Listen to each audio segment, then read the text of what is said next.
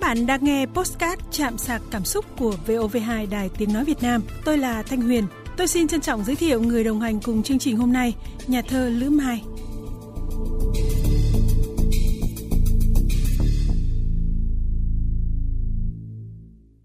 À, trước tiên thì à, xin hỏi chị Lữ Mai một câu cũng khá là riêng tư đó là hàng năm ấy thì gia đình chị biếu quà Tết hai bên cha mẹ như thế nào? Thực ra thì từ khi mà tôi kết hôn ý, thì cái việc này nó mới ờ, trở nên là quan trọng. Chứ vâng. còn trước đây mình độc thân thì mọi Đúng sự rồi. rất là thoải mái. Và đất lề quê thói mỗi một miền quê thì lại có một đặc điểm riêng. Ví dụ như ở quê tôi thì sẽ khác hoàn toàn với quê chồng tôi. Và cái sự khác đó nhiều khi nó cũng sẽ tạo nên những cái mâu thuẫn hoặc là cái xung đột nho nhỏ khi mà mình chưa hiểu về điều đó Vâng thưa chị, từ xưa đến nay ý, cái việc mà biếu quà Tết cha mẹ mỗi dịp mà Tết đến xuân về thì nó cũng chỉ là cái cách mà con cái bày tỏ cái lòng ừ, hiếu kính với cha mẹ thôi. Và những cái món quà đó thì nó cũng không nặng về vật chất lắm đâu ạ, mà chủ yếu là thể hiện cái tấm lòng ý nghĩa của món quà biếu Tết là như vậy. Thế nhưng mà hiện nay ấy khi mà nhắc đến Tết và nhắc đến cái việc lựa chọn quà biếu Tết cho cha mẹ là một cái việc mà thực sự là khiến các chị em đau đầu đấy ạ. À, vâng, tôi nghĩ là không thể mà không đau đầu được ạ, bởi vì là khi chúng ta định tặng cho ai đấy một món quà, vâng. à, đôi khi là người chồng định tặng cho người vợ một món quà thôi cũng đã đau đầu rồi và cần đến cần đến sự tư vấn của các cô bạn của vợ hoặc là ngược lại người vợ đôi khi muốn tặng chồng mình một món quà thì cũng không phải là người vợ nào cũng hiểu về chồng. Huống gì đây là một miền quê đây là một đại gia đình. Thế thì cái việc mẹ chồng nàng dâu thì vốn đã là một mối quan hệ mà mọi người đưa vào trong cái vòng là nhạy cảm rồi. Vâng. à, làm sao để tặng những món quà cho gia đình bên chồng hoặc gia đình bên vợ mà nhận được cái sự đón nhận hài lòng của mọi người? Thì đó là điều không đơn giản.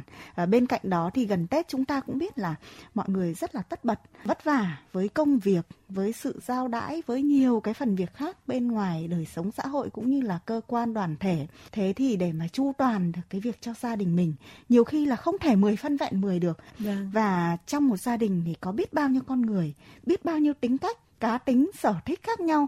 Và việc đấy đúng là không thể nào mà không đau đầu được nếu nói là nhẹ nhàng thì tôi tin là nhẹ nhàng đó là do phía bên chồng hoặc phía bên vợ mọi người không quan trọng cái việc đó thì nó mới thực sự trở nên nhẹ nhàng được. Nó mới giảm bớt được cái áp lực đúng không chị? Đúng rồi ạ. Vâng à, thưa chị trước khi kết hôn như chị chia sẻ thì là cái việc phải biếu uh, quà tết bên chồng bên vợ là chúng ta không hề có nghĩ đến đâu ạ. Thậm chí là còn không hề nghĩ đến rằng là có một ngày sẽ vì cái việc biếu quà tết lại xảy ra những cái mâu thuẫn trong một số gia đình ý thì người chồng lại muốn biếu quà bên nhà đẻ mình nhiều hơn so với bên nhà vợ và ngược lại thậm chí thì có những gia đình còn chi tiêu vượt quá cả cái điều kiện kinh tế nên đôi khi là cái việc biếu quà tết nó lại trở thành một cái gánh nặng cũng như là cái nguyên nhân gây nên những cái mâu thuẫn bức xúc mỗi cái dịp cuối năm đấy ạ. Tôi cũng rất đồng cảm và chia sẻ thôi bởi vì đây vẫn là những cái tình huống mà chúng ta gặp hàng ngày. Vâng, thậm chí là trong chính gia đình chúng ta cũng đã có những phút giây có những cái tình huống như vậy à, và thực là không may, không ai muốn cái điều đấy xảy ra cả.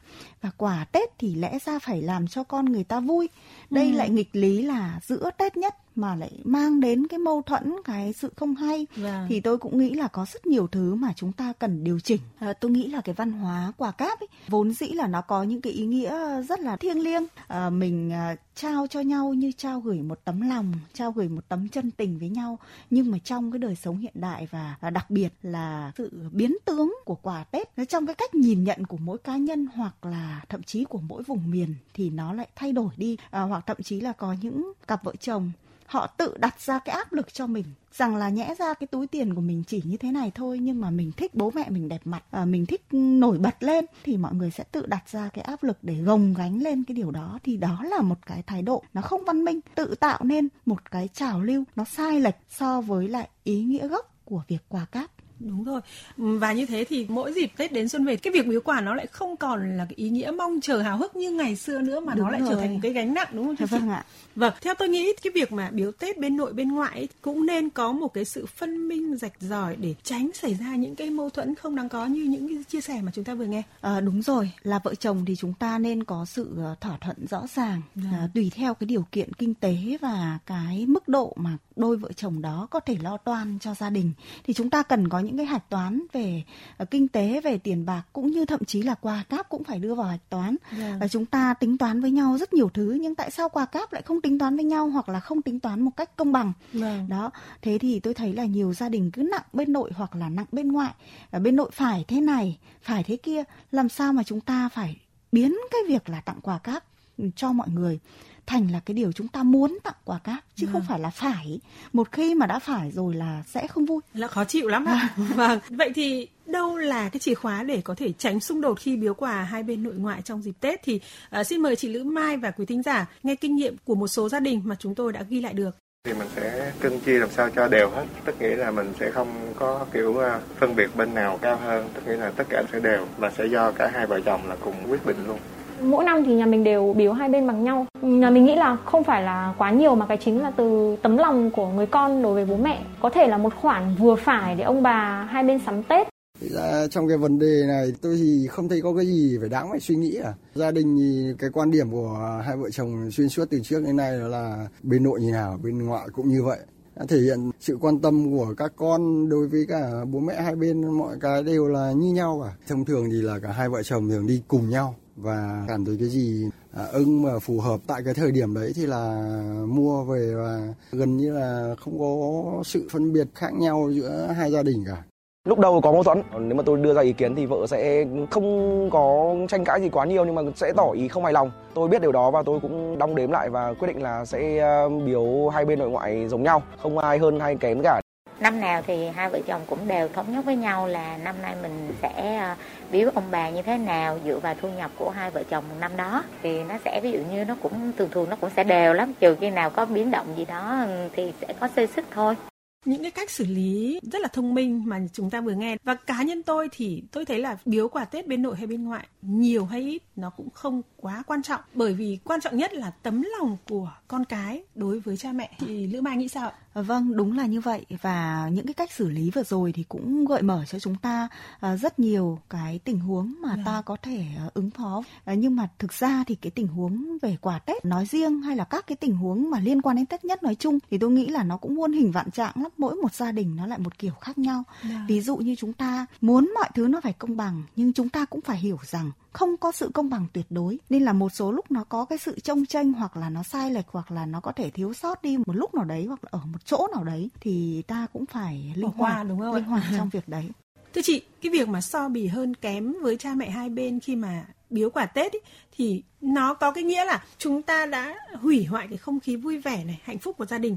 Vì thế thì tặng quà không chỉ là sự uh, tính toán hợp lý đâu mà nó lại còn là một cái cách ứng xử giữa hai vợ chồng đúng không ạ? Vâng tôi nghĩ là không chỉ phải chờ đến tết nhất thì con người ta mới thể hiện cái tình cảm và tình nghĩa với nhau. được, vâng. à, tôi tin là nếu như một nàng dâu hoặc là một anh con rể nào đó trong suốt một năm hoặc là suốt một cái chặng đường mà họ bước chân về làm dâu làm rể nhà khác mà họ có cái cách đối nhân xử thế tốt làm cho bố mẹ hài lòng hoặc là anh em họ hàng hài lòng thì cũng không ai đi chấp rằng là tết nhất là tại sao cái món quà nó lại chỉ có chừng vâng. này nên là cái sự đối xử với con người ta nó là cả một quá trình. Nó là mưa dầm thấm lâu chứ không phải là chỉ chờ đến tết thì mới tặng quà. Tôi nghĩ như vậy và chúng ta cũng nên có những cái cách nó hài hòa dần đi để giảm đi cái gánh nặng của tết nhất À, thưa chị Lữ Mai, quà Tết hay là tiền biếu Tết hai bên cha mẹ thì đó là tấm lòng của con cái. Thế nhưng mà nếu như quá tính toán, quá chi ly và thậm chí là có một cái sự tranh lệch như câu chuyện mà chúng ta vừa nghe thì cái người tổn thương đầu tiên chính là người bạn đời của mình. Vâng, tôi nghĩ là mọi cái sự tính toán chi ly hoặc là cứ ờ, bên trọng bên khinh ấy nó sẽ là cái nguồn cơn của rất nhiều mâu thuẫn nó không không chỉ có cái câu chuyện quà Tết vâng. mà sẽ không sống được với nhau cả đời. Nên là cái việc mà quà Tết nó chỉ là một cái ví dụ nhỏ thôi. Đôi khi nó là cái phép thử để xem là cái sự tháo vát, sự thông minh, cái sự tử tế của con người ta đối xử với Đúng. nhau như thế nào. Khi mà Tết đến xuân về biết bao nhiêu là việc phải làm thì cái việc nhỏ đó nếu chúng ta không giải quyết được nghĩa là những cái việc lớn trong đời đời thì có thể là Còn sẽ rất khó. vâng. vâng, và để không lệch cái cán cân biếu quả Tết giữa hai gia đình thì cũng cần phải dựa trên một số cái nguyên tắc nhất định đúng không thưa chị? À, vâng, thực ra thì chúng ta nói nguyên tắc ấy nhưng mà nó cũng phải áp dụng nó tùy từng trường hợp ví dụ như thế này ai cũng muốn là bên nội bên ngoại công bằng nhưng chẳng hạn như trong cái năm đó bên nội có nhiều cái việc buồn hơn hoặc là nhiều việc để phải lo toan nhiều hơn vâng. hoặc thậm chí là bố mẹ đau ốm nhiều hơn thì chúng ta hoàn toàn có thể điều chỉnh linh hoạt đó. đúng không ạ và cái sự linh hoạt này nó nên thuộc về ví dụ con dâu thì lo cho nhà chồng hoặc con rể thì phải tự nhận biết được những cái câu chuyện đó của nhà vợ vâng. đừng để cho nhau là phải nói ra cái việc đó ờ, chứ còn tôi nghĩ là nó cứ bằng nhau nó đều chằn chặn ví dụ triệu nọ triệu kia hay là à, hộp bánh nọ hộp quà kia thì đôi khi nó cũng không thể đều được đến mức như vậy nhưng chúng ta cần phải hiểu nhau trước yeah. Vâng. khi mà con người đã hiểu nhau rồi thì mọi sự phân chia nó chỉ mang tính chất tương đối còn nếu như chúng ta không thể phân chia được hoặc là cứ thường xuyên mâu thuẫn thì nó báo hiệu rằng con người ta đang không hiểu nhau như thế thì nó sẽ lại mất vui đúng không ạ? vâng, trân trọng cảm ơn chị. Quý vị và các bạn thân mến, biếu quà Tết cha mẹ nhiều hay ít không phải là thước đo của sự hiếu thảo. Của cho không bằng cách cho. Món quà đắt giá nhất xuất phát từ sự chân thành của các con, mong muốn cha mẹ vui vẻ và hài lòng. Đối với những người thân trong gia đình, bố mẹ không quan trọng con cái biếu những gì, mà họ chỉ cần con về nhà, cùng ăn một bữa cơm gia đình, hưởng niềm vui sum vầy là đủ. Và câu chuyện quà Tết tặng bên nội, bên ngoại như thế nào thì cũng nên bàn bạc và ứng xử khéo léo để cả gia đình cùng vui vẻ đón một năm mới hạnh phúc. Đến đây thời gian dành cho chương trình cũng đã hết. Xin chào tạm biệt. Hẹn gặp lại quý vị và các bạn trong những chương trình tiếp theo.